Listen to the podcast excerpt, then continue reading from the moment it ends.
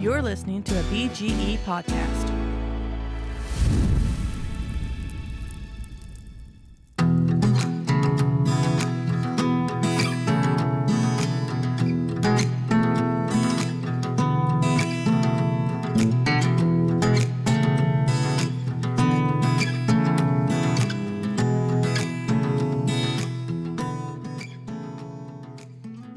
My name is Chris Peltz, this is my story.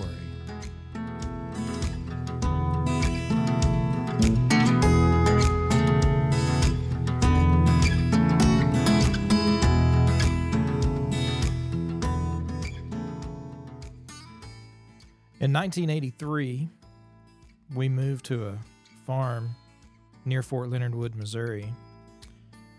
And just prior to that, in the spring of that year, there was this horrible flood that came through and destroyed a lot of cropland, destroyed a lot of homes. In fact, the home that we moved into was one of those homes that had a lot of water damage to it. In fact, there was about a foot and a half of water on the first level that came through that home and caused a lot of problems. But that summer, when we moved in, there were several things that had to be done, work that needed to be done went to it, but we had a lot of help. My dad got one of his last duty stations at Fort Leonard Wood, Missouri, and was going to be retiring in a few years, so we moved out there onto that farm, into that farmhouse, and since he had already been stationed at Fort Leonard Wood for a year, he had a lot of friends, a lot of folks that were willing and able to come and help us to not only get everything fixed up, but to get us moved in as well. I can remember the diversity of folks that I was used to, just being raised, going from one military base to another. Folks from the Virgin Islands to New York City, from Louisiana and Texas out to state of Washington, over in Maine, Michigan, and us from the Ozarks of Missouri, there was definitely a diversity that was there that for some may have seemed a little bit strange, but for us it was normal every day. Even some of the first languages that folks spoke wasn't always English. Whether they had married Korean wives or somebody from t- Thailand or some other country, they were all there to chip in and to help. And they were always bringing food. That was probably my favorite part was the fact they were always bringing food. Now as kids we'd go around, we'd play and we would chase the hounds, we'd run into the woods, we'd play in the creeks, play in the rivers. We were getting used to fishing and hunting and being exposed to the outdoors and running wild and free as it seemed that it was just a whole new experience for us. But it always came back to the fact that when we got home, there was food to eat.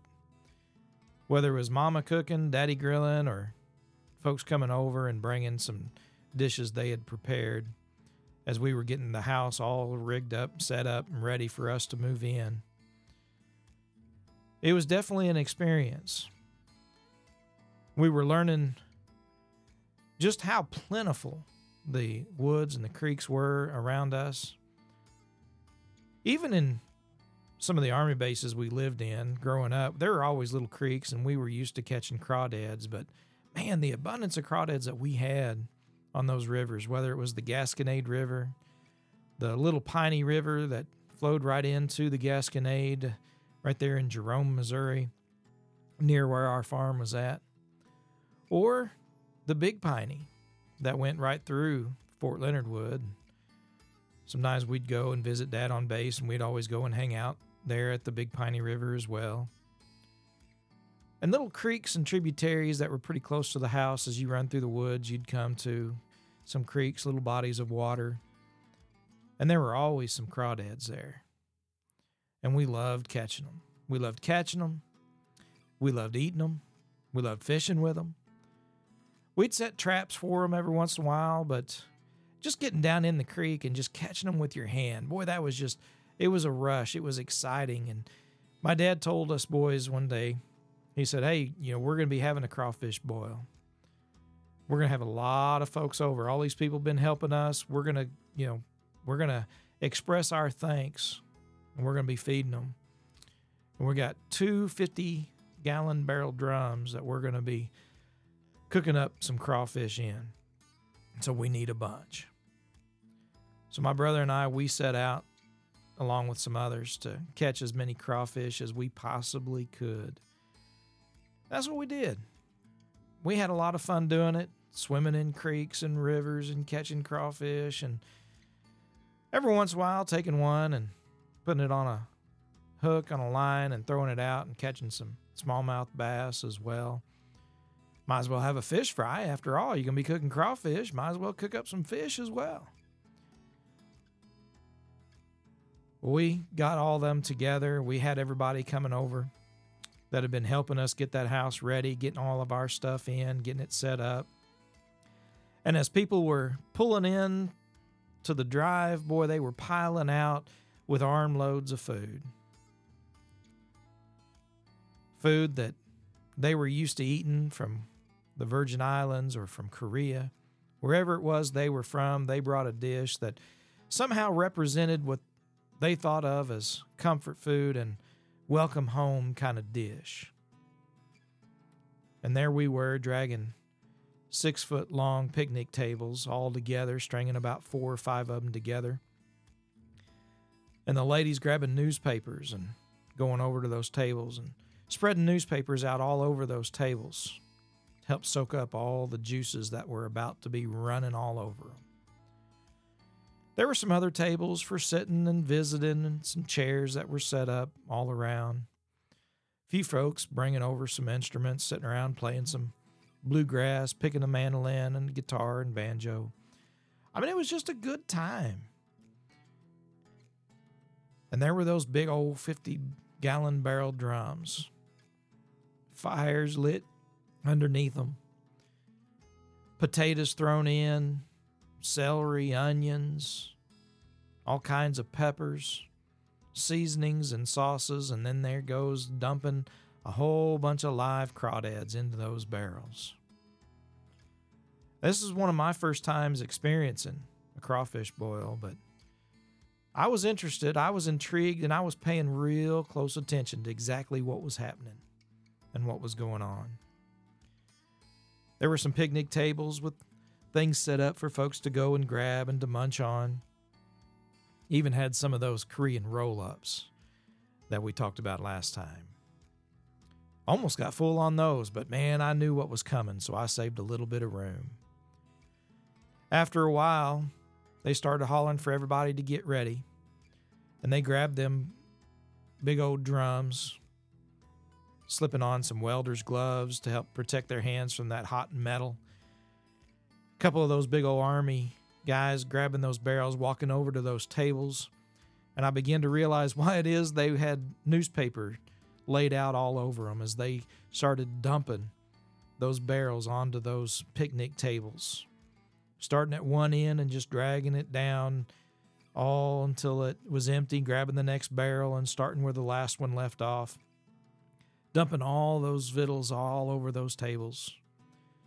And I remember very clearly my dad hollering out, belly up. Folks grabbing their plates and getting over to those picnic tables, and they started stabbing taters and grabbing crawfish and loading up their plates. First time I ever seen anybody pinch a tail off a crawdad and suck its head. I'm still not that brave, but a lot of folks were doing it, talking about how good it was. But I remember peeling back them tails, digging into that meat, sitting back thinking, man, this is the life. This is so awesome. This is so great. People talking about stories of, you know, the meals they had when they moved in and all the food that people would bring. Talking about their favorite foods from back home, whether it was from Korea or Thailand or the Virgin Islands or New York, Maine, or Washington State. They all had a food, they all had a story. They all had something they loved, but one thing that they loved at that time was the company of one another and the food that we were able to share and enjoy with one another. That camaraderie that they had being in the military together was something that extended well beyond their service and extended well beyond the military. As we lived on that farm for so many years met and became friends with a lot of folks in the community. Even then we had barbecues and we had gatherings together and food and things that we would share together but we were always visiting their house. They were always stopping in at ours and it seems like when we did, we all ended up around a table eating. Because after all, they had food, so why not?